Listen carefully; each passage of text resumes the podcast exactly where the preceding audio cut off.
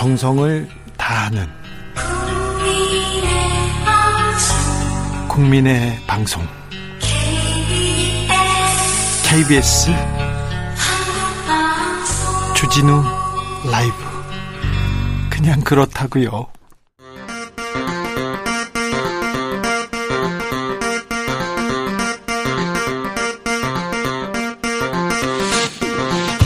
주진우 라이브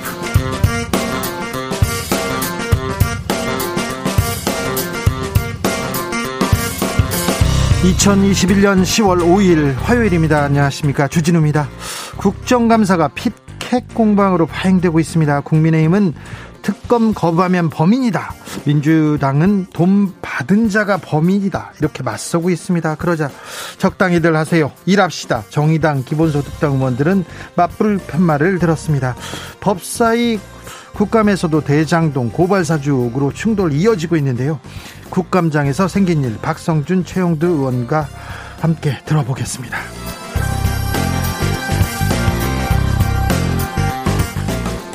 대장동 개발 사업 대체 어떻게 했길래 천문학적인 수익이 날 수 있었을까요?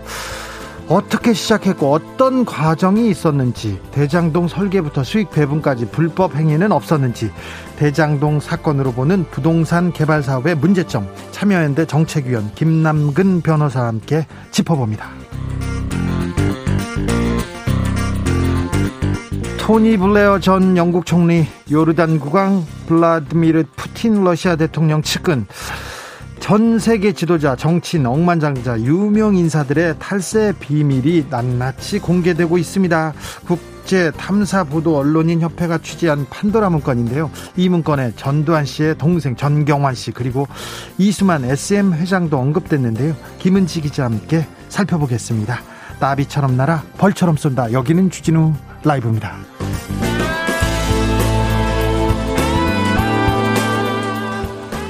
오늘도 자중자애 겸손하고 진정성 있게 여러분과 함께 하겠습니다. 국감 이틀째입니다. 피켓 공방, 증인 공방, 공방만 이어지고 있는데요. 아, 왜 국회는 회의하지 않고 합의하지 않고 이렇게 공방 싸움만 하는지 국회에 전하고 싶은 말씀 있으신가요? 전해드리겠습니다. 우리도 피켓 공방 좀 해보자고요. 자, 국회를 향해서 어떤 피켓 들고 싶은지 알려주십시오. 샵 9730 짧은 문자 50원, 긴 문자는 100원이고요. 콩으로 보내시면 무료입니다. 그럼 주진우 라이브 시작하겠습니다.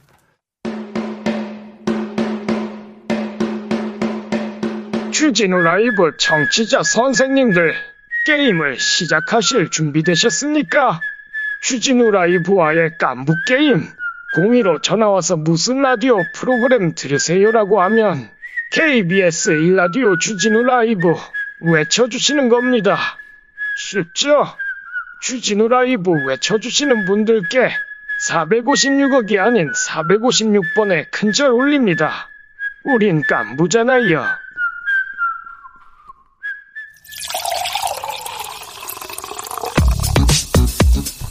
진짜 중요한 뉴스만 쭉 뽑아냈습니다. 줄 라이브가 뽑은 오늘의 뉴스 주스.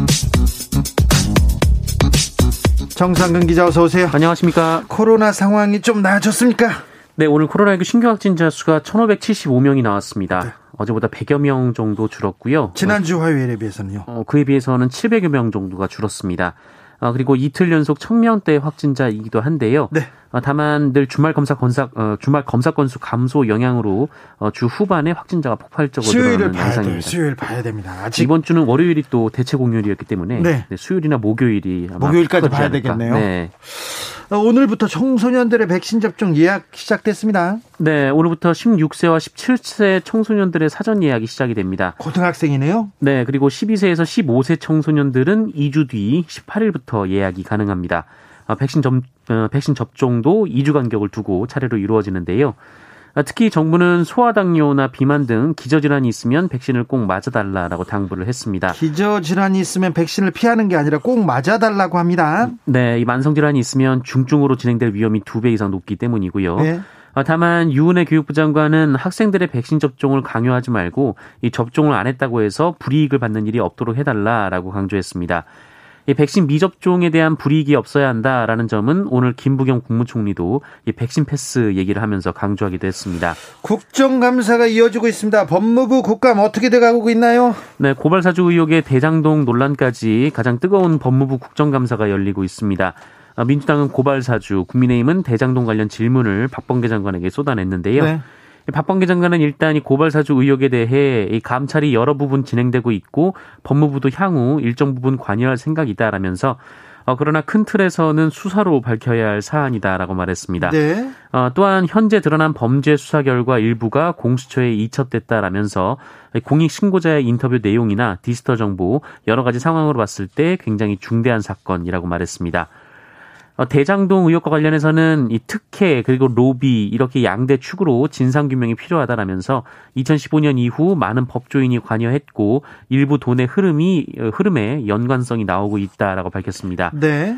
어 그리고 이 화천대유에서 활동한 다수의 검사 출신 인사들이 검사 검사 검찰 수사에 영향을 주는 것 아니냐 이런 지적이 있었는데 네네. 어, 박범계 장관은 기우라면서 이 돈의 흐름을 따져서 검찰이 신속하고 정확하게 진상 규명을 할 것이다라고 강조했습니다. 이 부분에 대해서는 검찰이 신속하게 진상 규명 검찰이 잘 할 수 있을까요? 선배 검사들을 자기네들의 인사권자였는데 아무튼 검사 출신들이 너무 많이 나옵니다. 이 어, 전직 검사들은 화천대유에서 그리고 대장동에서 어떤 역할을 했는지 잠시 후에 저희가 좀 짚어보겠습니다.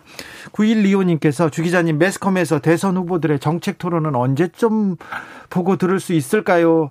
아마 못 들을 것 같습니다. 당분간은. 네, 조금 지나면, 지나면 대선들 정책 토론하라고 해야죠. 정선교님, 내가 세금을 내는 건지, 화이트 머니를 내는 건지 그만 싸우고 국민들 정책 토론 좀 하시오. 이렇게 얘기합니다. 그 렇게 화이트 머니를 우리가 내고 있다. 아, 네. 그런 지적도 있습니다. 국민의힘 윤석열 후보의 위장당원 발언 논란이 되고 있습니다. 네, 당내에서 논란이 거세게 일고 있습니다. 예, 윤석열 후보가 이 장재원 의원의 지역구를 찾은 자리에서 네. 민주당의 공격이 자신에게 집중된다라면서 이 당원들에게 힘을 모아달라 이렇게 강조를 했는데 예. 어, 그 와중에 갑자기 위장당원 의혹을 꺼냈습니다. 아, 윤석열 후보는 민주당 사람들이 우리 당 경선에까지 마술을 뻗치고 있다라면서 위장 당원들이 엄청 가입했다라고 말을 한 건데요. 최근 넉 달 사이에 국민의힘 당원이 26만 명 넘게 증가했다고 국민의힘에서 홍보를 했는데 그렇죠. 어, 여기에 자신을 떨어뜨리기 위한 민주당 측 사람들이 다수 포함됐다라는 주장입니다. 아니 국민의힘 당원 늘어가지고 이준석 효과다. 그리고 국민의힘이 쇄신하고 있다. 응원하는 목소리다. 이런 얘기를 국민의당 국민의 힘에서 얘기했지 않습니까? 네, 그러다 보니 다른 후보들의 비판이 이어지고 있는데요. 그 유승민 후보는 윤석열 후보가 이제 국민의힘 이미지까지 실추시키고 있다라며 당원들에게 사과하라라고 촉구했고요. 어, 홍준표 후보 측도 당원 모독이라고 비판했고 어, 원희룡 후보는 최근에 입당한 윤석열 후보도 위장 후보냐라고 비판했습니다. 이거 여기에 대해서 윤석열 후보가 입장을 또 냈습니까? 네, SNS를 통해서 입장을 냈는데요. 이 민주당의 정치 공작에 경각심을 가지고 똘똘 뭉쳐야 한다는 취지라고 설명했습니다. 네, 정치 공작에 똘똘 뭉쳐야 된다. 위장당원이다. 네. 윤석열 캠프에서 현역 군인들이 몰려있다. 몰려온다는 주장도 했어요. 네, 국회 국방위원회 소속 서른 더불어민주당 의원은 윤석열 캠프가 지난 9월 25일 공개한 어, 국방정책 공약 의견 수렴 및 인터뷰 대상자 명단에 어, 현역 군인 400여 명, 어, 그리고 국방과학연구소 정책위원, 한국국방연구원 소속 연구원 등이 정책 자문단 등으로, 등으로 참여했다라면서 이것이 군 형법 94조 정치관여 위반이라고 주장했습니다. 잠시만요. 윤석열 캠프에서 현역 군인들이 우리 캠프에 지금 도와주고 있다 이런 얘기를 했다고요? 어, 서른 의원의 주장에 따르면 이 영광급 장교들이 오픈 채팅방을 통해서 이 윤석열 캠프의 이 정책에 의견을 냈고 이 부분이 어, 군 형법을 위반하고 있다라는 건데요. 어, 그러면서 혐의에 대해 수사하고 엄중 조치해야 한다라고 주장했습니다.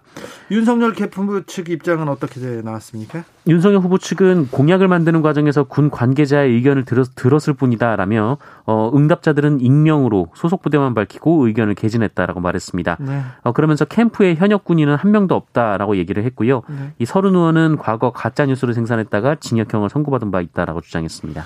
홍준표 후보와 하태경 후보 어유 갈등 어, 커요. 막말 논란 지금 빚어지고 있습니다. 네, 하태경 의원의 주장에 따르면 홍준표 의원은 지난 3일 부산 지역의 당원 간담회에서 어, 저놈 그러니까 하태경 의원을 얘기하는 건데요. 어, 하태경 의원은 우리 당을 쪼개고 나가서 우리 당을 해체하라고 XX하던 X라거나 어, 토론회가 기분이 좋아야 하는데 어처구니 없는 짓을 당하니 머릿속이 꽉 막힌다.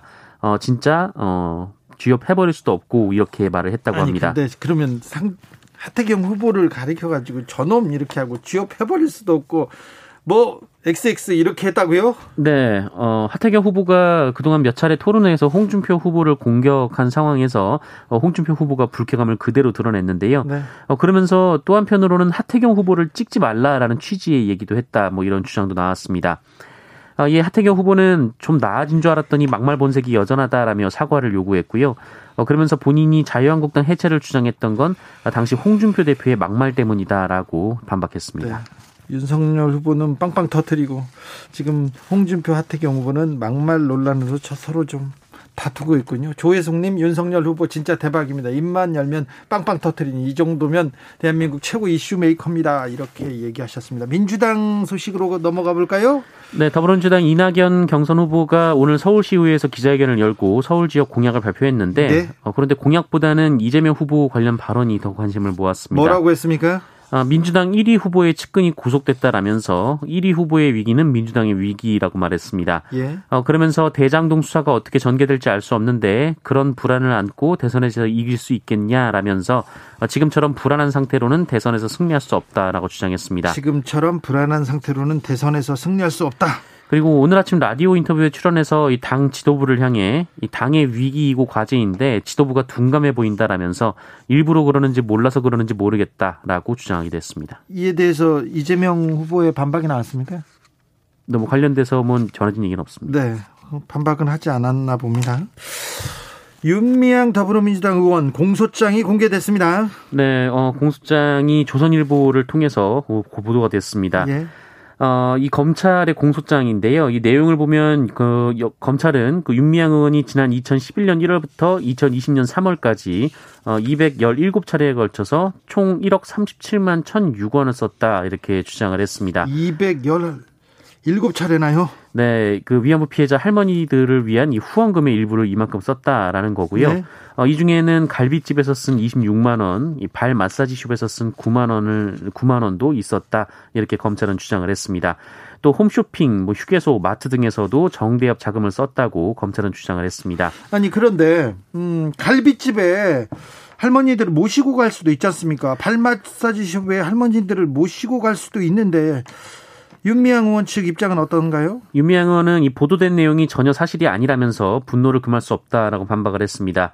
이 검찰의 공소 사실을 확정된 범죄로 치부하며 인신 공격을 서슴치 않는 보도에 대해 강력히 항의한다라고 말했고요. 어, 조선일보를 향해 이 언급한 건들은 행사 경비를 비롯한 공적 업무 어, 또는 복리 후생 비용으로서 어, 공금으로 회계 처리한 것들이다라고 반박했습니다.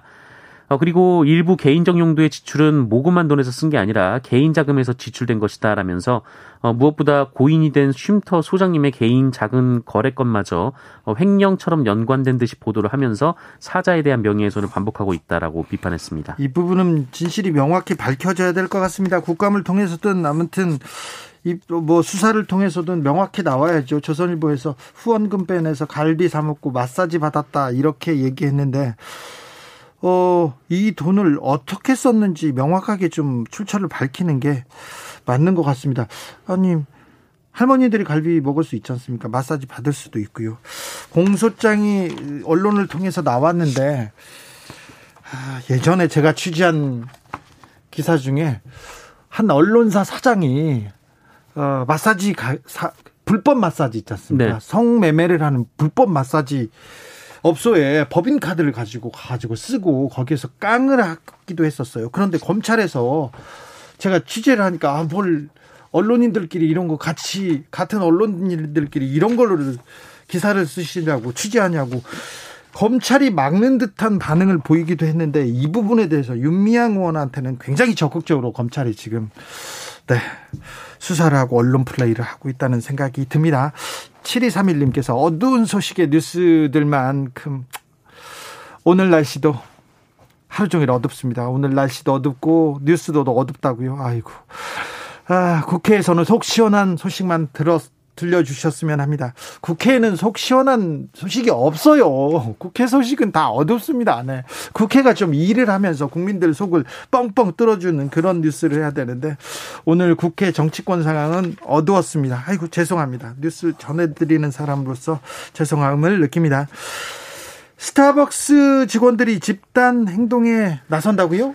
네, 지난달 28일 스타벅스에서는 하루 동안 그 50주년을 맞아서 이 주문한 커피를 reusable 컵에 담아주는 행사를 진행했습니다. 어, 그러니까 일종의 텀블러를 무료로 나눠주는 행사를 진행을 했던 건데요. 네. 어, 그런데 이 행사에 손님들이 어마어마하게 몰렸다라고 합니다. 네. 어, 온라인에 올라, 올라온 사진이나 글들을 보면 그 대기가 650번이라거나 뭐 7,600번 뭐 이런 어, 등의 글과 사진이 올라왔다라고 합니다. 네.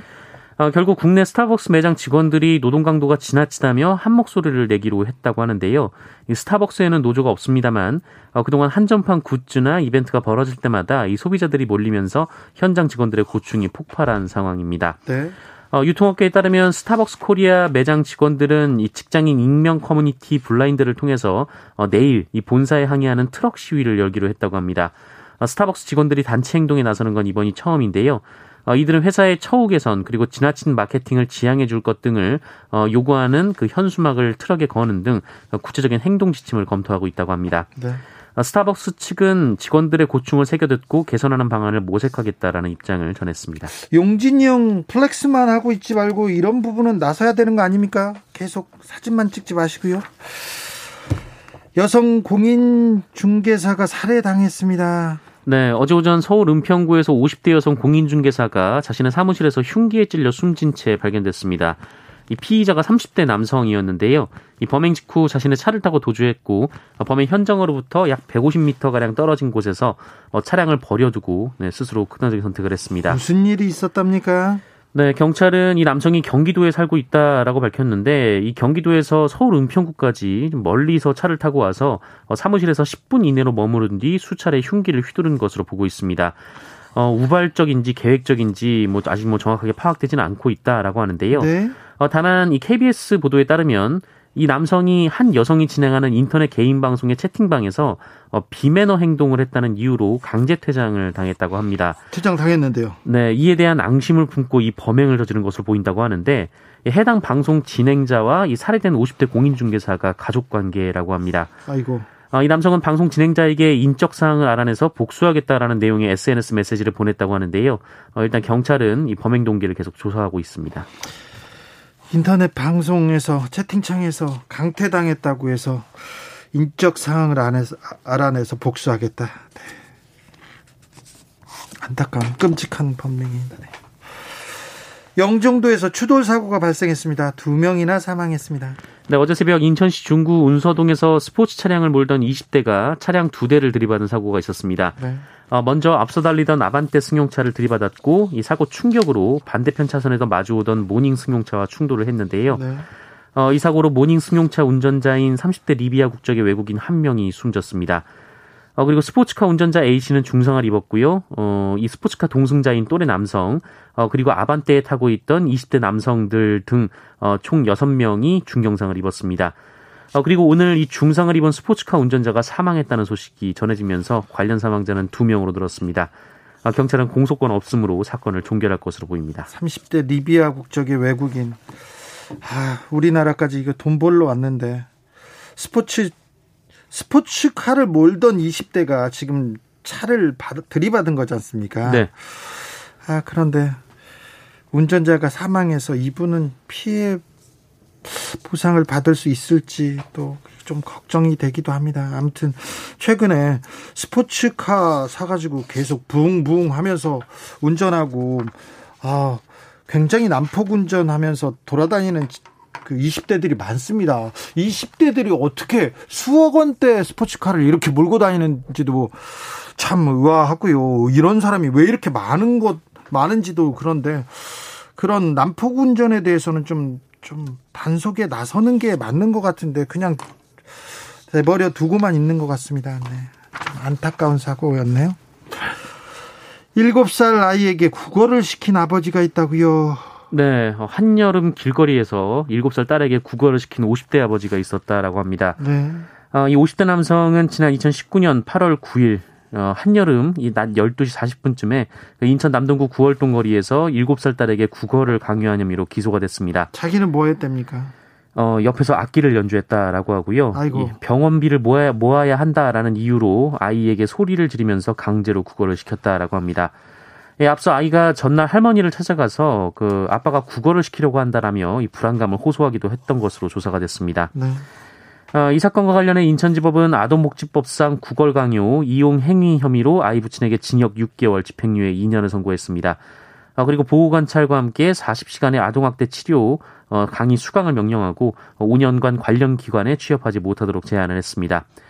아, 재판부는 범행 내용이 좋지 않고 피해 아동이 입은 정신적 피해도 적지 않다라면서도 어, 실제로 딸의 병원비를 마련하려고 범행을 했고 2개월 이상 구금돼 반성한 점 등을 고려했다라고 밝혔습니다. 네, 여기까지 들을까요?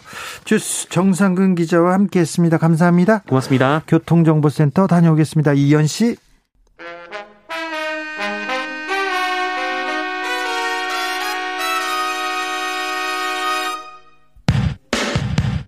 돌아온 주진우 라이브 돌발 퀴즈. 오늘의 돌발 퀴즈는 객관식입니다. 문제를 잘 듣고 보기와 정답을 정확히 적어 보내주세요. 오늘 6개월여 만에 이것 삼천선이 무너졌습니다. 미국과 중국 등 해외발 악재 때문이라는 분석이 나오고 있는데요. 이것은 한국의 증권시장에 상장된 상장 기업의 주식 변동을 기준 시점과 비교 시점을 비교해서 작성한 지표입니다. 종합주가 지수라고도 하는 이것은 무엇일까요? 보기 드릴게요. 보기 1번 코스모스, 2번 코스피. 다시 한번 들려드릴게요. 1번 코스모스, 2번 코스피. 샵9730 짧은 문자 50원 긴 문자는 100원입니다. 지금부터 정답 보내주시는 분들 중 추첨을 통해 햄버거 쿠폰 드리겠습니다. 그리고 햄버거 못 받아서 아쉬워하는 분들을 위해 다른 선물도 준비했어요. 주진우 라이브 채팅창 환경을 깨끗하게 맑게 만들어주는 친환경 선풀 달아주시면 추첨해서 에코백 드릴게요. 주진우 라이브 돌발 퀴즈 내일 또 만나요.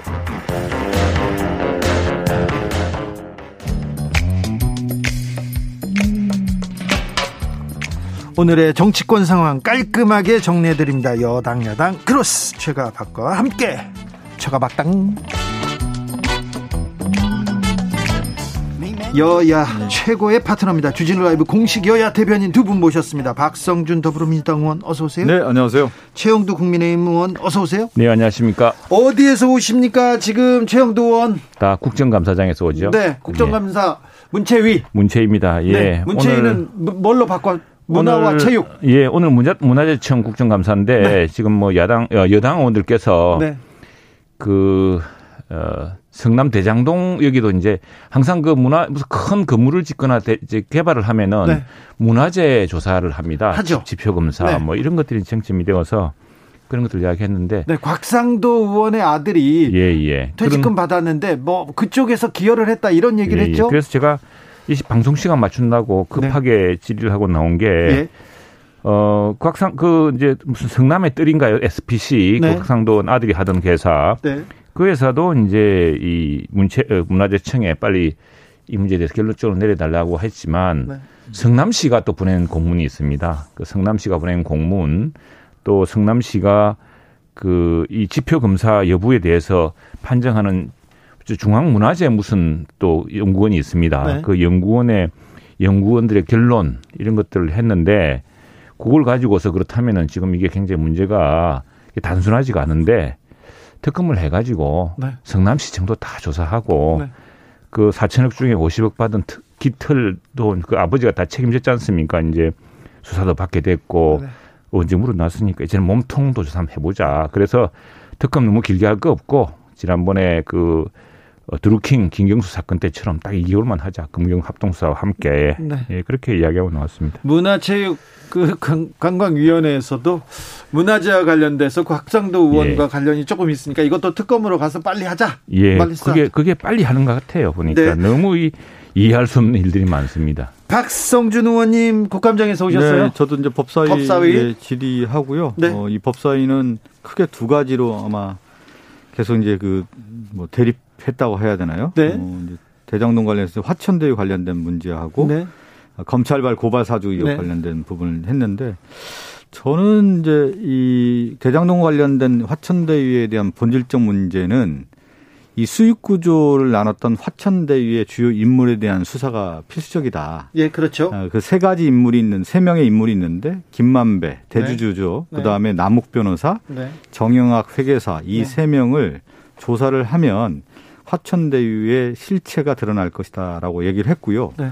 또 하나 특히 이제 김만배가 2015년에 이 화천대유를 회사를 만들면서 직원이 16명이었습니다. 예. 그랬는데 자문 고문 변호사를 우리나라의 최고의 기라성 같은 변호사, 특히 이제 지검장, 검사 네. 출신들을 다 내세웠단 말이죠. 그렇죠. 그 얘기는 뭐냐면 제가 이런 얘기해서 국정감사 당에서 이미 화천대유를 출발할 때 불법성이 있는 것을 알고 미리 미연에 방지하기 위해서 방패막이, 바람막이, 한편으로는 보디가드 같은 사람들을 내세워서 화천대유가 앞으로 있을 법적인 분쟁의 문제를 먼저 해소시키고자 하는 의도에서 어, 이런 변호사를 선임했다. 아, 아, 이것은 바로 화천대유의 기본적 취지가 아, 기본적 설립 자체가 불법성을 안고 있었던 것을 증명하는 것이다. 이렇게 제가 질의를 했었습니다. 그 아무튼 대장동 의혹 해소가 지금 이번 국감의 핵심 이슈입니다. 뭐 네. 여든 야든 빨리 어 빨리 의혹을 밝히자 이렇게 얘기하고 있습니다. 그런데 대장동 의혹을 놓고 여권에서 보는 시각, 야권에서 보는 시각 완벽하게 다릅니다. 그렇죠. 먼저 야권에서는 이재명 게이트다 소리치고 있습니다. 왜냐하면 이게 이제 유명한 말이 있습니다. 이 각상도 의원 아들 이제 전 이제 사퇴, 사퇴했으니까 곧 전 의원이 되겠습니다만 아직 의원이니까. 예, 네. 예. 그 이제 한보 사건 때 유명한 몸통과 깃털이란 말이 나왔습니다. 그 정치인이 구속되면서 나는 깃털이다. 네. 몸통은 따로 있다 그랬죠. 자, 4천억 중에 50억 받았습니다. 깃털이죠. 자, 이 몸통을 조사하는 건데 이 사건의 구조가 지금 핵심이 김만배라는 이 화천대유의 대주주 어, 당군 일의 최고의 수익률을 올린 사람. 이 사람이 왜 핵심이 되냐면 권순일 대법관, 그러니까 어, 이- 저 이재명 지사의 선거법 사건을 무죄로 만들어준 아주 혁혁한 공을 세운 대법관이시죠. 이 대법관을 대법원 판결 전으로 여덟 차례를 만납니다. 만나서 무슨 이야기를 했을까? 이게 이제 재판 거래 소송비 대납이랑 비슷한 구조입니다. 그리고 그렇게 한 뒤에 화천대에도 고문을 줬고 그러니까 그거하고 다음에 지금 화천대 유랑을 통해서 막대한 이익을 몰아줍니다. 이게 이제 옛날 어 박근혜 대통령과 최순실 간의 경제적 이익 공동체 이런 범죄 혐의 해서 보니까 이 사건이 과거 두 전직 대통령을 올가매었던 그 제목이랑 한꺼번에 종합판으로 지금 올가미가 되고 있는 것 같아요. 그래서 도대체 김만배라는 인물이 누구길래 그렇게 성남시는 2천억밖에 못 받고 이 회사는 4천억 넘는 이익을 갖는 이 수, 수익 네. 분배 구조를 했느냐. 그리고 김만배 역할은 뭐냐. 권순일 재판관 대법관을 만나면서 무슨 역할을 했느냐. 예, 이런 그 것들이 얘기는- 큰 핵심이 되고 바로 각상도 의원 아들이 깃털이고 각상도 의원 이 깃털 사건으로 이제 오늘 났다면 이제는 몸통 예, 수사가 예. 남았다. 그 문제가 이제 야당 의원들이 법사위에서 이제 제기가 되고 있었던 문제였는데 이거에 대해서 송기원 의원이 명확하게 조사를 했더군요. 당시 2019년 20년도에 김만배가 권순일 전 대법관을 찾아간 이유가 뭘까? 알고 봤더니 당시에 이 대장동 관련된 주변에 송전탑이 있었더군요. 네. 근데 송전탑 관련된 소송이 있었습니다. 네. 그래서 이 송전탑 문제를 해결하고자 간 것이 아니냐라고 하는 것이 이제 송기원의 이제 제기였는데 네. 당시 그 대장동 관련 주변에 이완구 전 총리의 땅이 있었고요. 네. 그다음에 나경원 의원의 땅이 있었습니다. 네. 그리고 그 주변에 또 누구 지금 이름이 생각이 안 나는데 당시 새누리당 의원의 땅이 있었는데 여기에 다 송전탑이 걸린 문제였습니다. 네. 그래서 송기현 의원이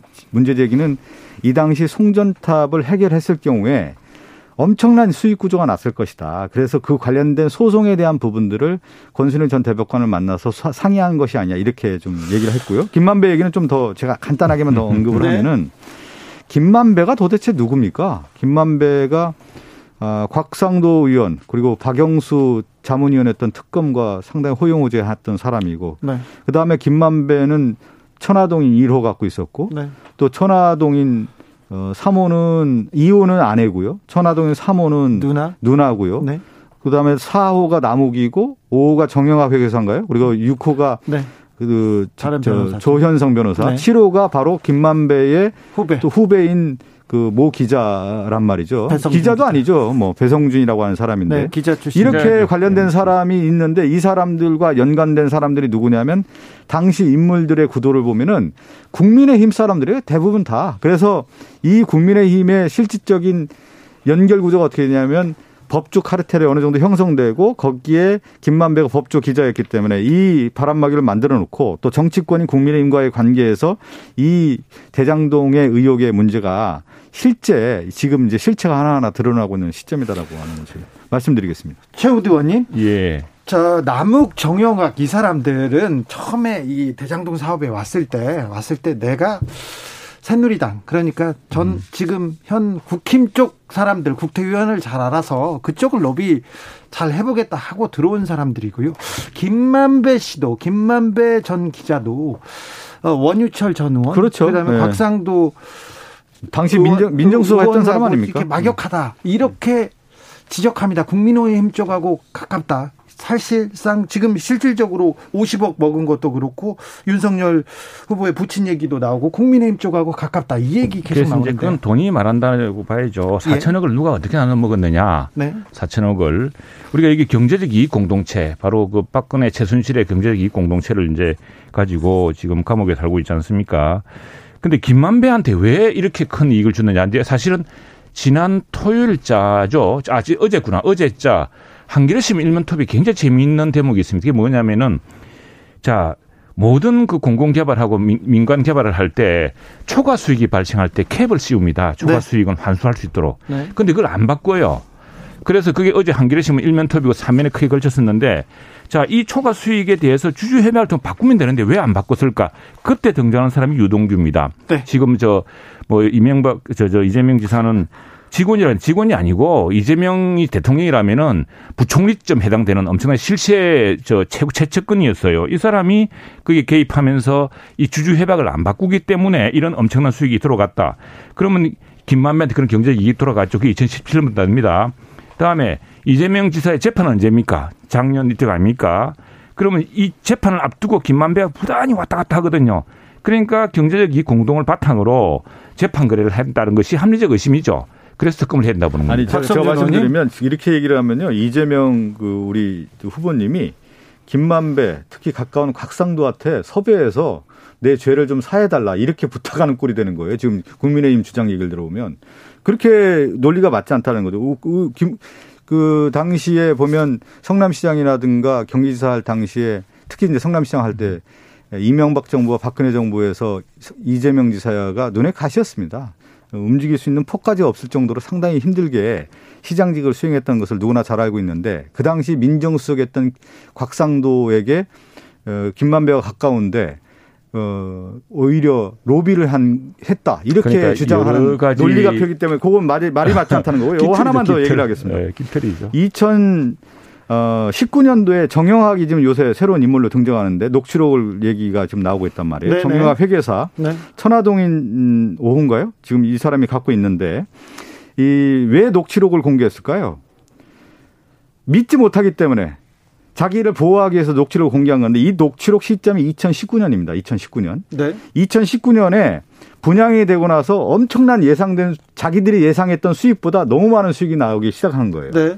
그러니까 2015년도에 이 관련된 계획을 했을 당시는 부동산이 상당히 어려웠던 시기고 실제 그만큼 이익이 나오지 않을 거라고 예상을 했었는데 네. 2019년 돼 보니까 정영학, 김만배, 남욱 이렇게 에, 만나서 보니까 이익이 너무 많이 나온 거예요. 그래서 정영학은 어떤 생각을 하게 된 거냐면 실제 법적 분쟁이 있을 거라고 하는 내부 분란이 이제 이미 에, 드러난 겁니다. 그 녹취록을 통해서. 그, 그렇기 때문에 2015년 시점과 2019년 시점을 비교했을 경우에는 이들의 관계를 볼 때 부동산이 이렇게 올라갈 거라고 예상하지 못했다라는 것이 이들의 관계를 통해서 어, 드러났다는 거고요.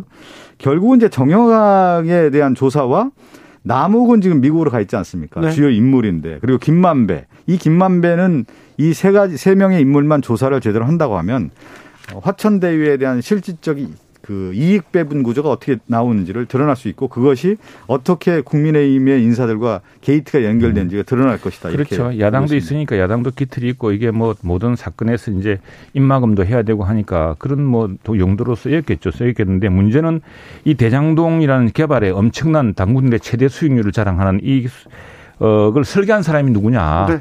그걸 당연히 자랑했듯이 그건 이제 이재명 지사죠 시장이었고 그다음에 이익을 배분하는 방식을 설계하고 집행한 것도 유동규라는 최측근이었고 어제 김용남 대변인께서 네.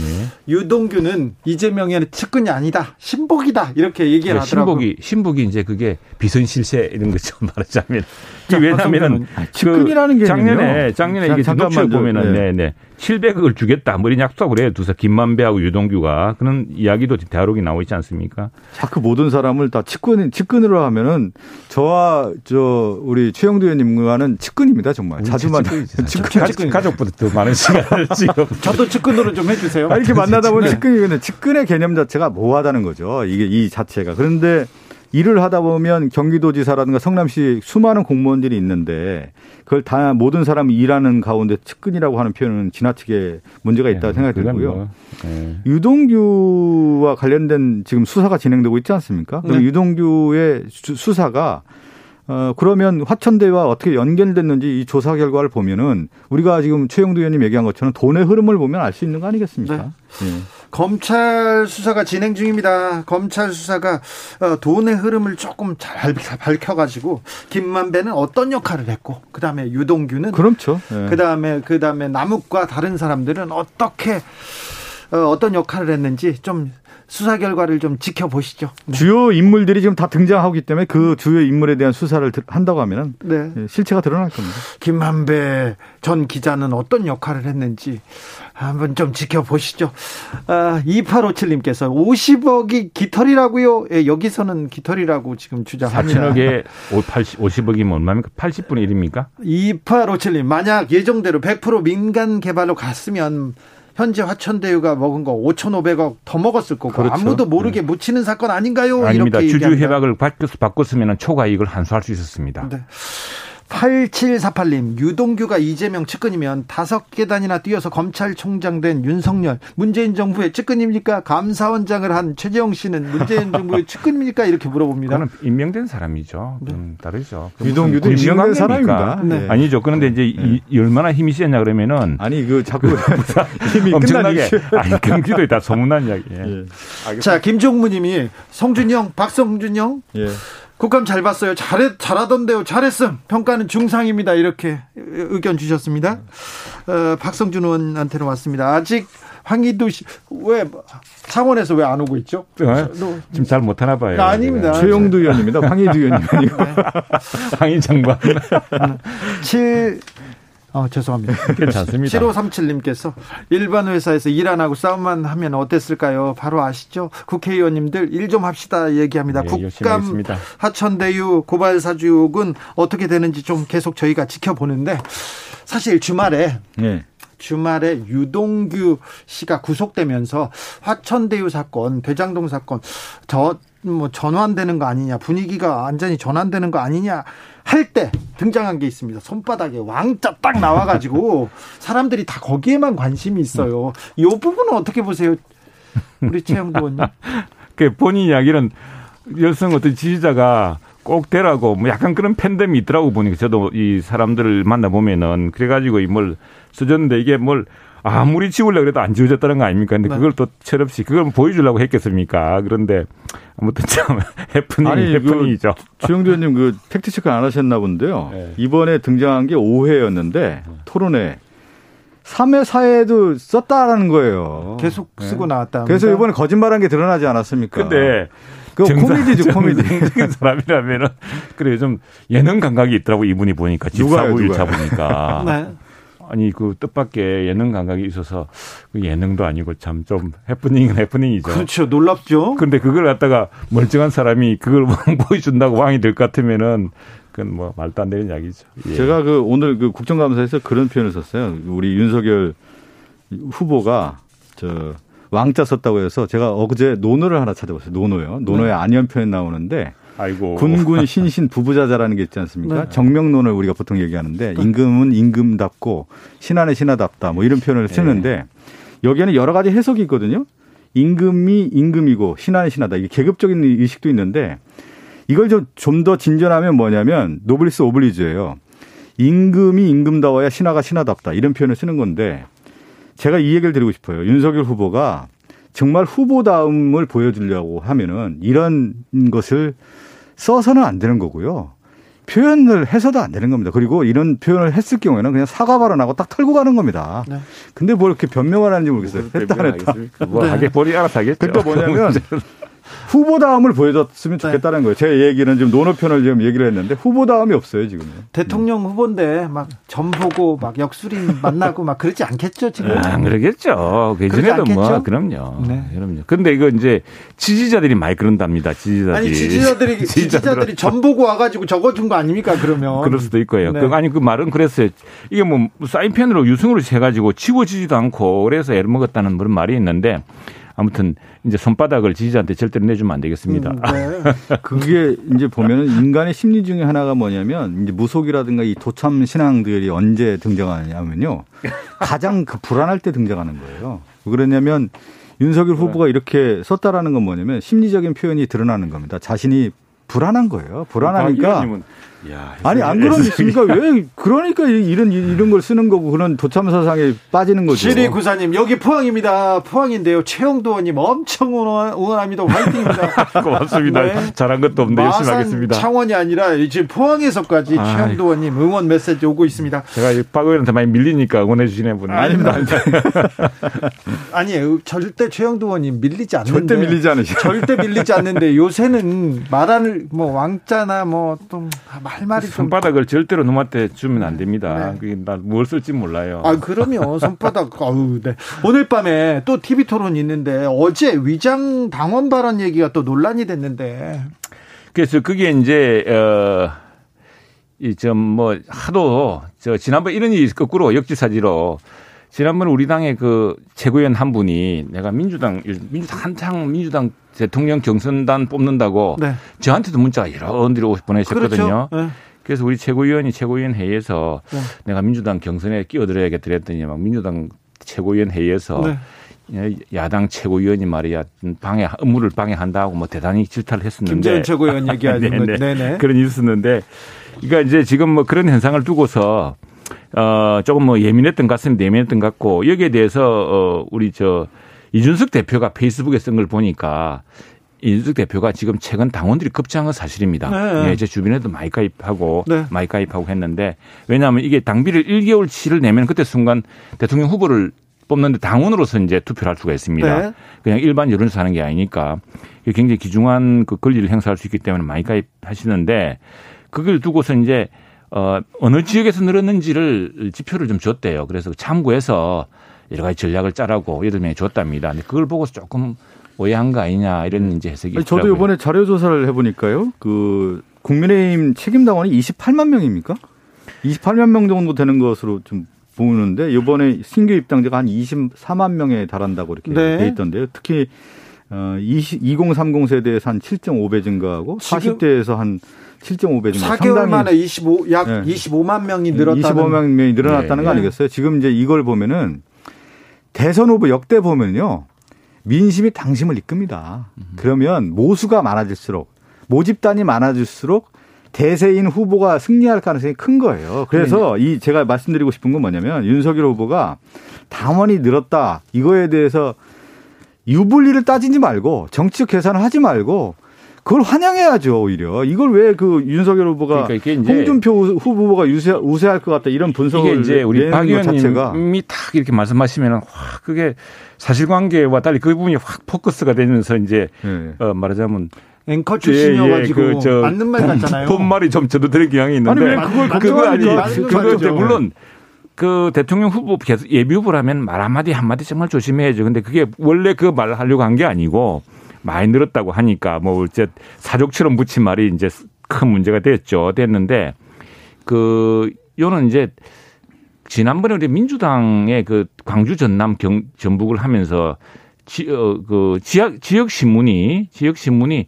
광주 전남 전북 어, 유권자들만 상대로 여론조사를 한 적이 있습니다. 그때 보면은 이제 우리 당 후보의 지지도가 따로 보수 후보는 저 국민의힘 후보는 따로 나왔는데 그때 보면 상당히 그게 우리 그 당심이랑 많이 다른 반영이었어요. 왜냐하면 실제로 우리 당 지지자가 약한 지역에서 굉장히 역선택 현상 아니냐 그랬는데 이제 그런 것들이 어 이런 그 다른 경쟁자들한테는 조금 내려남아 있고 그런 의구심을 가지는 것 같은데 이제 실제로 당심은 민심이고 민심은 천심이기 때문에 네. 다 그렇게 아니, 가게 당심. 네. 민심 얘기하는데 저희들도 이번에 이제 선거인단을 그 모집하지 않았습니까? 한 200만 명이 훨씬 넘었는데요. 그거는 뭐냐면 결국은 민주당에 대한 기대가 있는 거 아니겠습니까? 그렇죠. 그렇게 들어왔다라는 것은 예. 그리고 저도 뭐 타당이지만 국민의힘에 이렇게 어, 요 근래에 많은 당원이 이렇게 가입됐다라는 것은 그만큼 국민의힘에 대한 기대감이 큰 사람들이 들어온 거 아니겠습니까? 예. 그분들이 또 어떻게 보면 전위대가 돼서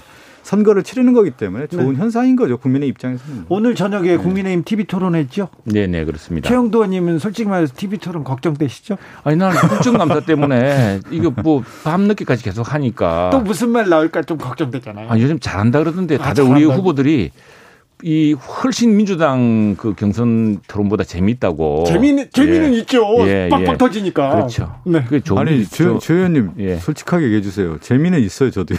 예, 재밌고 근데 코미디 같아서 재밌고 이제 예상치 않은 이제 질문과 예상치 이제 않은 남았죠. 나와서. 이제 좀 조금 어 지금까지 예능이었다면 지금부터는 조금 더전 진지한 토론이 건좀 있는 것 토론이 같아요. 됐으면 제가. 보면은 우리도 이제 진지하게. 최 의원님하고 하면 이제 앵- 주앵커하고 이렇게 음. 여러 주제가 있으면 예. 핵심적인 건 우리가 자료를 준비하지만 자기 생각을 가지고 얘기하지 않습니까? 그리고 자기의 비전을 가지고 얘기하고 자기 철학도 나오고 네. 얘기를 많이 담아내는 것이 그 후보고 패널의 역할 아니겠습니까? 네. 그렇죠. 근데 저는 보니까 어, 윤석열 후보를 지적 안 할 수가 없는데 윤석열 후보가 그 보면은 질문을 이제 아마 음. 그 캠프에서 적어줬나 봅니다. 소화를 못해서 이게 읽으면서도 저희는 이제 방송을 오래 봤기 때문에 소화하고 읽는지 이 내용을 이해하고 전달하는지 이걸 알 수가 있는데 제가 지금 보면은 그래서 저는 정확하게 이해를 못하고 그냥 이- 얘기하는 경우가 많아서 그게 이제 조금 더 제가 볼 때는 같아요. 우리 조언을 더 해드려야 될 것 같습니다. 그래서 박성준 의원님 같은 분이 네. 대선 캠프에서는 굉장히 역할을 하는데 방송 출신들이 역시 네.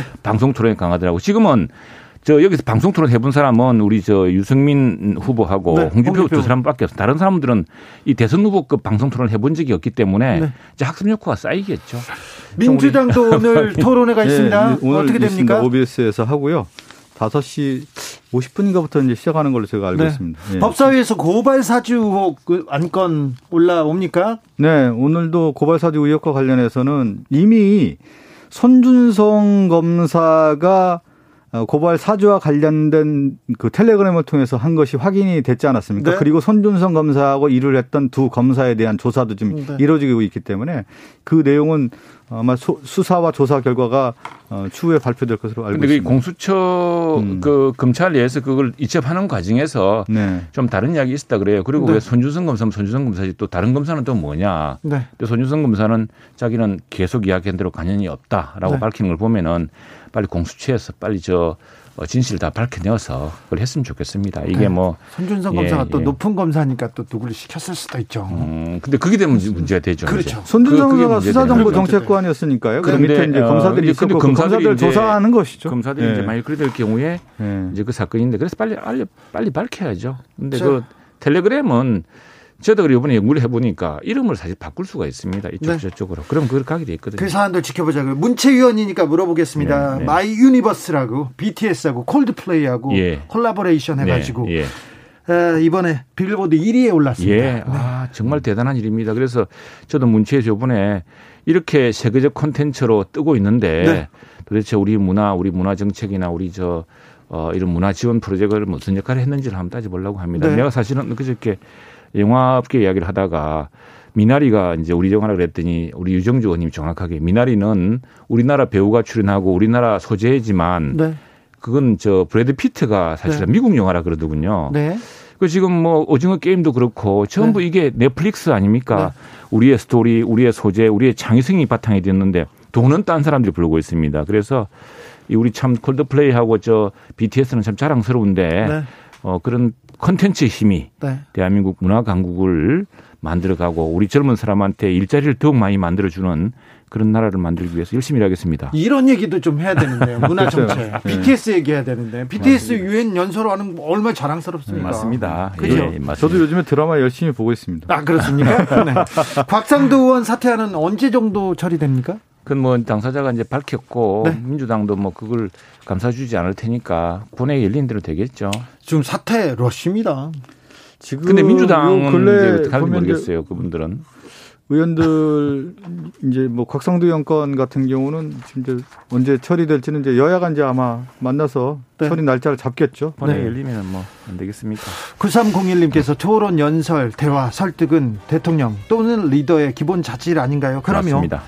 아, 토론에서 이런 문제가 조금 계속 올라와요. 훈련하고 네. 예 훈련하고 해야죠. 말 예, 하나 하나 조심해야 되고. 오늘부터는 정책 토론 한- 합니까? 예능 말고 국민의힘에서 TV 그 토론에서 이제 이제 학습 효과가 좀 쌓이지 않았겠습니까? 네. 그래서 이제 좀 이제부터는 진짜 실력이 나올? 타임이라 봅니다. 네. 최가박당 여기서 인사드리겠습니다. 박성준, 최영두, 최영두, 박성준 두 의원 감사합니다. 고맙습니다. 감사합니다. 국감도 잘 마무리해 주십시오. 네, 고맙습니다. 저는 잠시 숨 좀 돌렸다가 6시 2부에 돌아오겠습니다.